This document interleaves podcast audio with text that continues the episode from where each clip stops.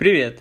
Сегодня я хочу тебе рассказать о великолепной книге «Психология влияния». Я попытаюсь рассказать тебе все самое важное за 15 минут. Интересно, что Роберт Чалдни написал свою книгу с целью научить читателей распознавать манипуляции и не поддаваться на них, но ее стали использовать с обратной целью – как набор действий и методик для убеждения и запудривания, так сказать, мозгов, если ты понимаешь, о чем я. Делюсь с вами кратким изложением на ставшую уже классическую книгу «Психология влияния» Роберта Чалтни. Наверняка некоторые выводы покажутся вам знакомыми, но это из-за огромной популярности самой книги, идеи и примеры из которой любят заимствовать авторы бизнес-литературы. Начнем с главы «Орудие влияния». Люди на очень многие окружающие их вещи реагируют автоматическим стереотипным образом. В этом мы схожи с животными. Индюшка на сетка кидается даже на чучело хорька, своего злейшего врага. Но стоит к этому чучелу подсоединить магнитофон, издающий звук чип-чип, так кричат маленькие индюшата, индюшка не только не кинется на чучело хорька, но и заберет его под себя. Наши реакции во многом похожи на реакции животных, хоть они намного сложнее и менее предсказуемы. Автоматическое мышление на самом деле нам необходимо.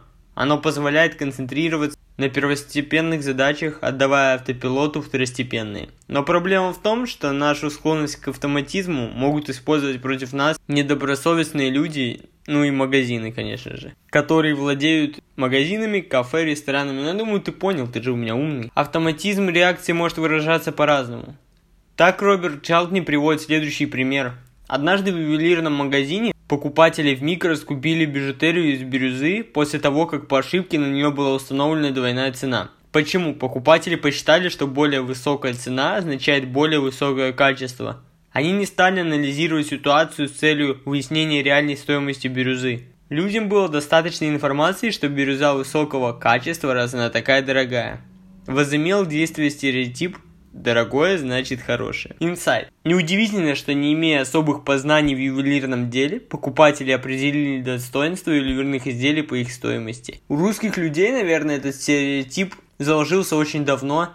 Дорого значит хорошо, но поверьте мне, это совершенно не так. Многим покажется удивительным, но автоматическое мышление человека превалирует над осознанными реакциями. Не зря эпиграфом к первой главе своей книги Роберт Чални выбрал слова философа Альфреда Норта Уайтхеда. Цивилизация движется вперед путем увеличения числа операций, которые мы можем осуществлять, не раздумывая над ними. В каких же случаях мы реагируем автоматически? Роберт Чалдни отмечает, что многочисленные лабораторные исследования показали, что люди склонны осмысленно реагировать на информацию тогда, когда у них есть желание и возможность тщательно ее анализировать. В противном случае люди обычно предпочитают реагировать по типу щелк, зажужжало. Несмотря на всю их пользу, стереотипные реакции делают нас очень уязвимыми. Для тех, кто хорошо разбирается в том, как они работают, удивительно. Но несмотря на огромную распространенность автоматических реакций, обычно люди мало что знают о них. Возьмем, к примеру, принцип контраста, который то и дело пользуются продавцы. Он отлично работает, однако почти никто не осознает его действия. Как же он действует, спросишь ты? Когда вы покупаете дорогую вещь, например автомобиль, продавец наверняка предложит вам купить следом сопутствующие товары. Стереосистему или коврики. Я думаю, ты сам понял, что на фоне там, грубо говоря, миллиона рублей, там 30-40 тысяч кажется действительно мизерными ценами. Вполне возможно, что не стереосистема, ни коврики не нужны вам, но вы с большой вероятностью что-то купите, потому что цена сопутствующих товаров на фоне высокой цены машины будет казаться незначительной. А если вы покупаете дорогой костюм, продавец обязательно попытается вам всучить довесок пару рубашек и галстук. Это и есть принцип контраста. Кстати, проверить действие принципа контраста вы сможете у себя дома. Нужно взять три емкости с холодной водой, с горячей водой, с водой комнатной температуры. Одну руку нужно попустить в емкость с холодной водой, а другую емкость с горячей. Через несколько секунд обе руки нужно опустить в теплую воду.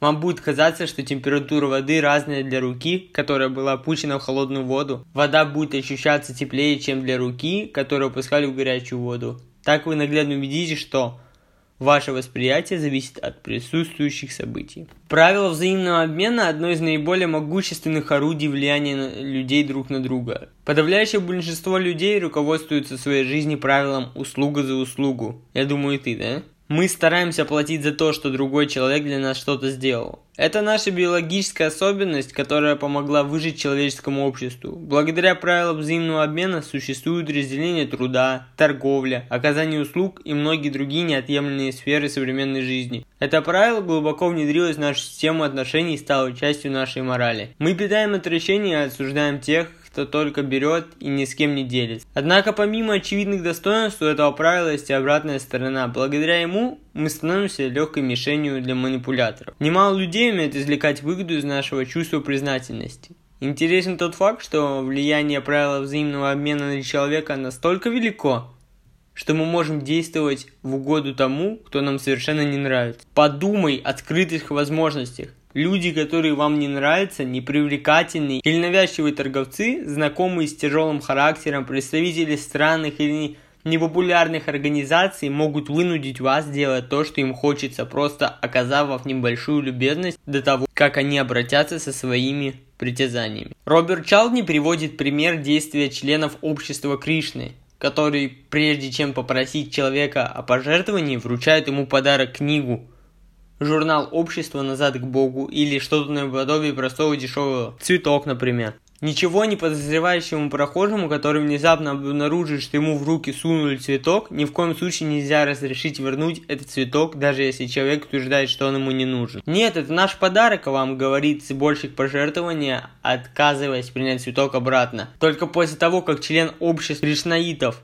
таким образом задействует правила взаимного обмена, прохожего просит сделать пожертвование в пользу общества. Эта стратегия оказалась фантастически эффективной и принесла обществу Кришны крупномасштабную прибыль, позволившую профинансировать деятельность многочисленных храмов и предприятий, а также приобретая собственность в 321 городе Соединенных Штатах и других странах. Правила взаимного обмена активно и успешно используются в торговле, пример который все помнят.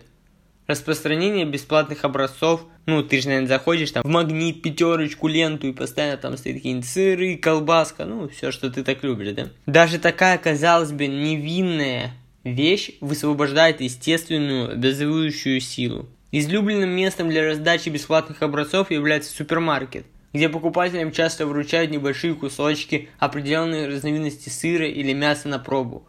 Для многих людей трудно принимать образец от постоянно улыбающего представителя фирмы – возвращают только зубочистку и уходя прочь. Многие покупают данный продукт, даже если он им не, не очень-то и нравится. Любой человек может запустить механизм правил взаимного обмена, оказав нам непрошенную услугу, ожидая при этом нашей благодарности. Безусловно, правила взаимного обмена необходимы для нормального развития общества.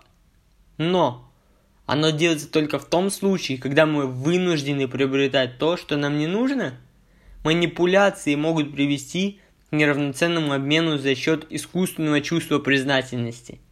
Психологически мы теперь не можем быть кому-то обязанными. Это вызывает дискомфорт. Поэтому мы стремимся сразу же отплатить нашему благодетелю.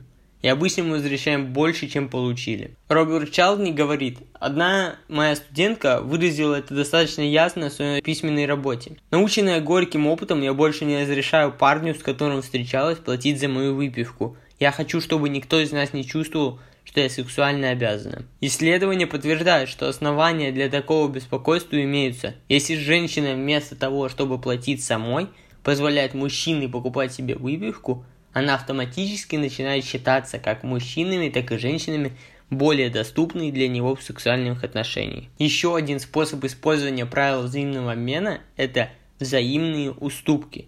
Но этот способ более утонченный. Для его иллюстрации Роберт Чарлни описывает следующий пример.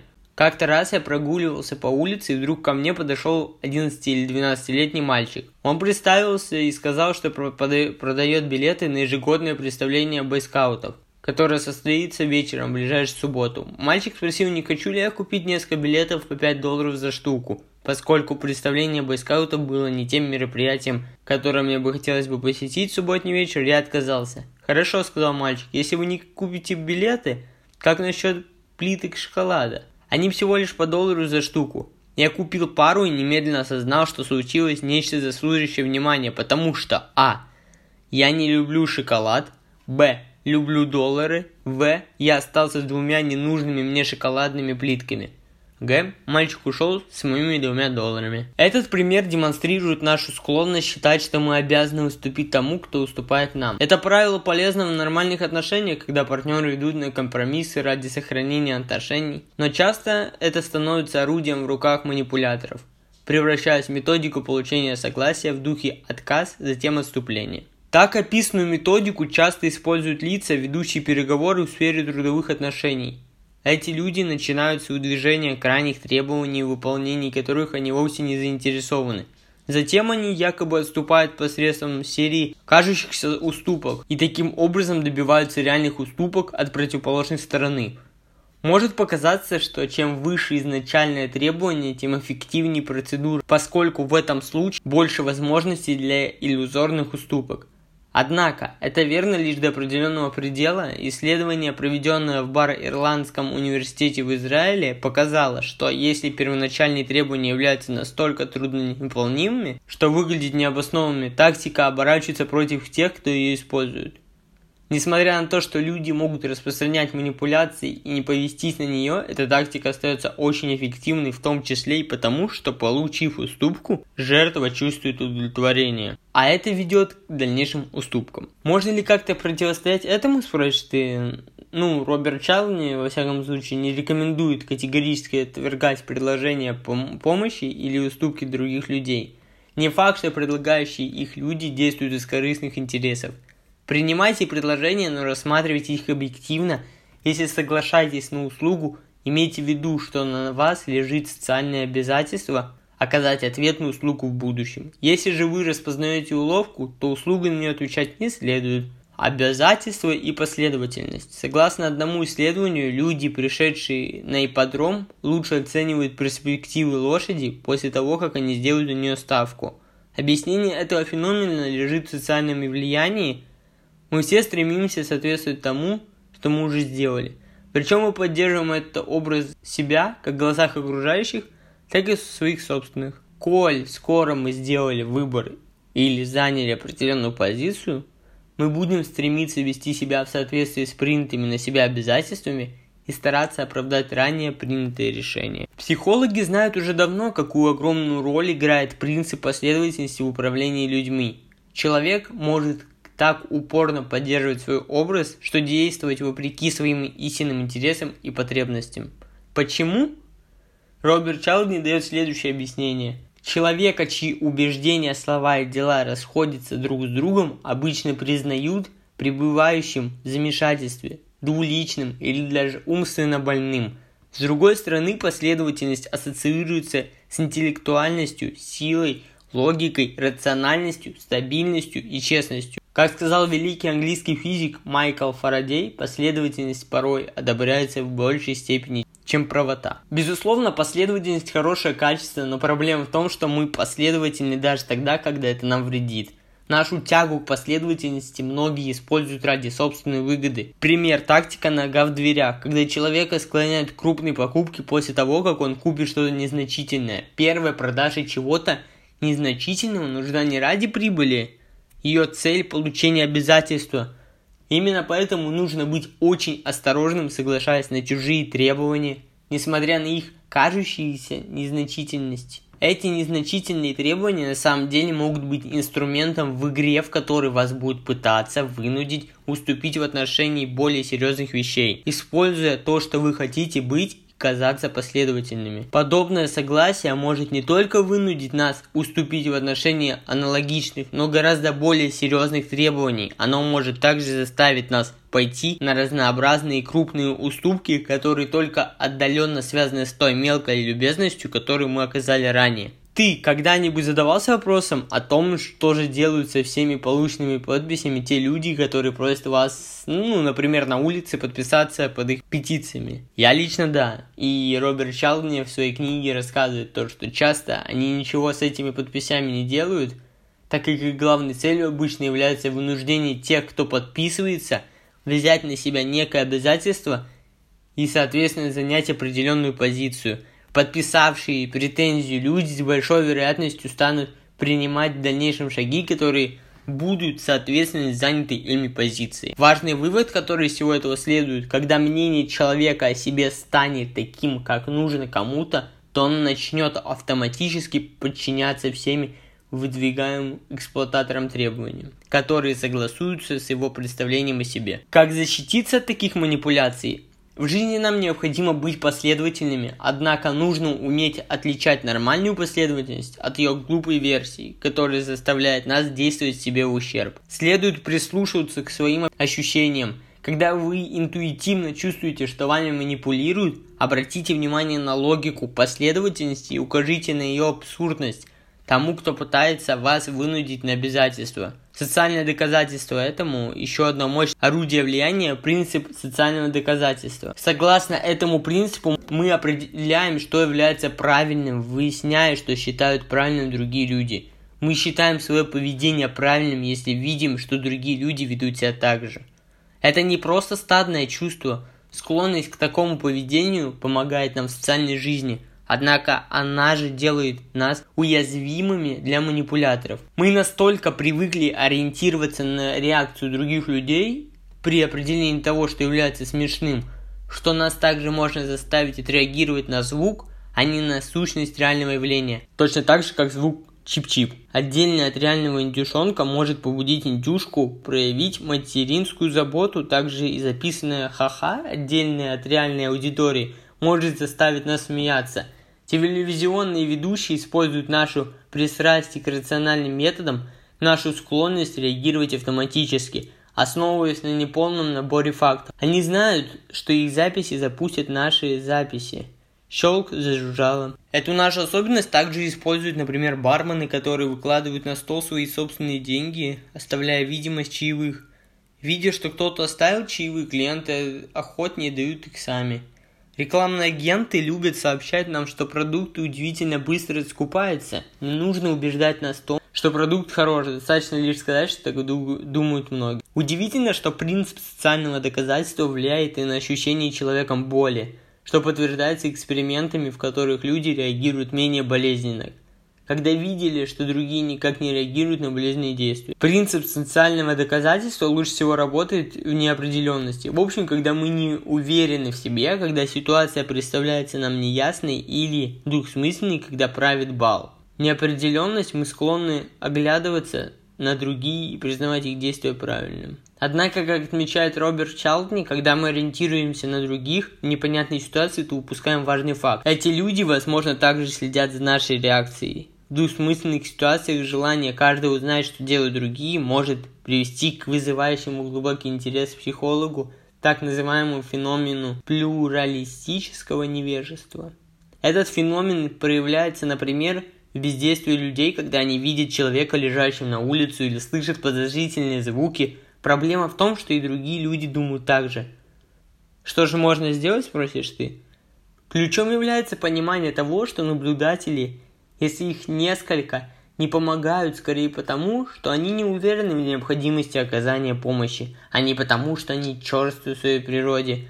Люди не помогают, потому что не знают, действительно ли имеет место чрезвычайная ситуация, и должны ли именно они предпринять какое-то действие. Когда люди чувствуют ответственность за происходящее, они чрезвычайно отзывчивы. Поэтому в сложных ситуациях будьте конкретны, просите о помощи конкретных людей – а в ситуации, когда вам пытаются что-то продать, приводя доводы в духе социального доказательства, старайтесь отключать свой автопилот и проявлять больше бдительности. Благорасположение, этот эффект состоит в том, что мы быстрее откликаемся на просьбы тех, кого знаем. Эту нашу особенность также умеет хорошо использовать себе на пользу профессиональные манипуляторы. Так компании Shackle специализирующий на торговле хозяйственными товарами, агентам, которые ходят по многоквартирным домам, вменяется в обязательство спрашивать клиента, кого еще из своих знакомых родственников он бы мог порекомендовать. Командная работа обычно влияет на исчезновение враждебности и способствует установлению дружеских отношений. Многие корыстно пользуются этим, заявляя что-то в духе «мы работаем с вами ради одной цели» или «мы с вами в одной команде». Так, например, продавец может показывать покупателю, что он якобы с ним в одной команде, выбивая льготные условия для клиента у начальника. Этот же принцип используется известный всем по фильмам игре в хорошего и плохого полицейского. Для иллюстрации этого правила Роберт Чалдни приводит пример известного экспериментатора-психолога Стэнли Милгрэма, продемонстрировавший давящего авторитета даже взрослые и вменяемые люди способны совершать действия, которые ставят под угрозу жизнь и здоровье другого человека. Неудивительно, что авторитарные правительства добиваются послушания своих граждан. Но не стоит однозначно трактовать нашу склонность к подчинению авторитетам как негативное качество.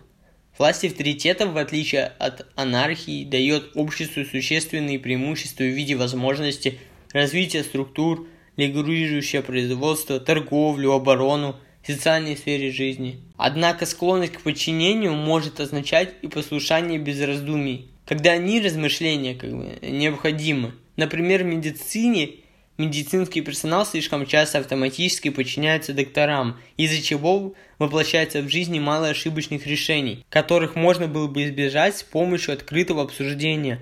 Кроме того, очень часто принцип авторитета используют мошенники, выдающие себя за экспертов, которые на самом деле никаких авторитетами не являются. Такие люди могут создавать вокруг, вокруг себя то, что Роберт Чалдни называет облаком авторитета, в виде разных титулов, одежды и других атрибутов, обычно присущих настоящим профессионалам. Что можно сделать для собственной защиты? Чтобы противостоять влиянию авторитета, первое, что нужно сделать, убрать элемент неожиданности – Осознав его власть, следует понимать, что сейчас недобросовестных людей могут очень легко создать себе имидж авторитета. Следует понимать, что сейчас недобросовестные люди могут очень легко создать себе имидж авторитета. Задай себе вопрос, является ли этот авторитет специалистом в своей области. Это поможет задуматься над истинностью его авторитета и компетентности, а не реагировать на него автоматически – Таким же образом можно рассеять иллюзию авторитетности знаменитостей, рекламирующих товары и услуги, которых они на самом деле не разбираются. Принцип дефицита часто приносит успех тем, кто его применяет потому, что построены распространенные психологические ловушки. Возможности кажутся нам более ценными, когда их доступность ограничена. Само представление возможности потери оказывается на человек большое влияние, чем мысль об приобретении чего-либо. Этой нашей уязвимостью хорошо пользуются продавцы, когда пытаются склонить нас к покупке, рассказывают об ограниченном предложении товара. Роберт Чалдни рассказывает о теории психологического реактивного сопротивления, разработанной психологом Джеком Брэмом. Согласно этой теории, когда что-то ограничивает наш выбор или лишает возможности выбора, мы начинаем желать товары и услуги, которые помогут, как бы, как мы думаем, сохранить наши свободы, как двухлетние дети мы сопротивляемся запретам и ограничениям. Более того, мы начинаем считать, что этот дефицитный предмет нам необходим и приписываем ему несуществующие положительные качества. Правило дефицита применимо и к материальным сущностям, например, к информации. Труднодоступная информация кажется нам более ценной. Кроме того, мы больше ценим не то, что всегда было мало, а то, что недавно стало менее доступным. Поэтому тяжелее жить в бедности тем, кто узнал вкус лучшей жизни. Еще больше мы начинаем желать дефицитные товары, когда осознаем конкуренцию. Эту склонность часто пытаются использовать рекламодатели, призывая нас торопиться, пока товар не раскупили. Если мы хотим извлечь из обладания какой-либо редкой вещью социальную, экономическую или психологическую выгоду, тогда все прекрасно. Давление принципа дефицита поможет нам определить, какую сумму имеет смысл заплатить за эту вещь. Чем менее она доступна, тем ценнее она будет для нас. Однако очень часто вещь нужна нам не только ради обладания ею, тогда для нас важна ее потребительская стоимость. Мы можем хотеть эту вещь съесть или выпить, прикасаться к ней, слушать ее, управлять ею или каким-либо другим образом пользоваться ею. В таких случаях очень важно помнить, что становясь редкими в наших глазах вещи, от этого не делаются более вкусными, не начинают лучше звучать, выглядеть, ездить или работать. Давайте прорезюмируем вышесказанное. Первое. Особенностью человеческой природы и психологии является то, что зачастую при принятии решений мы не используем всю имеющую отношение к делу доступную информацию. Мы склонны учитывать только какую-то часть целого – что влечет за собой немало ошибок. Второе. Наши реакции во многом стереотипны и похожи на реакции животных, хоть и намного сложнее и менее предсказуемы. Обычно такое автоматическое мышление полезно, оно позволяет концентрироваться на первостепенных задачах, отдавая автопилоту второстепенные. Но проблема в том, что нашу склонность к автоматизму могут использовать против нас разного рода манипуляторы и другие недобросовестные люди. Третье. Чтобы не стать жертвой манипуляторов и других недобросовестных людей, нужно осознаннее относиться к собственным реакциям и научиться подвергать сомнению чужие слова и авторитет. Примерно такой получился краткий пересказ книги Роберта Чалдни «Психология влияния», и я посоветую тебе ее прочитать. Книга действительно интересная, много чего я не рассказал в этом обзоре, много что рассказал. Спасибо, что слушали меня, подписывайтесь на мой подкаст, всем удачи и пока!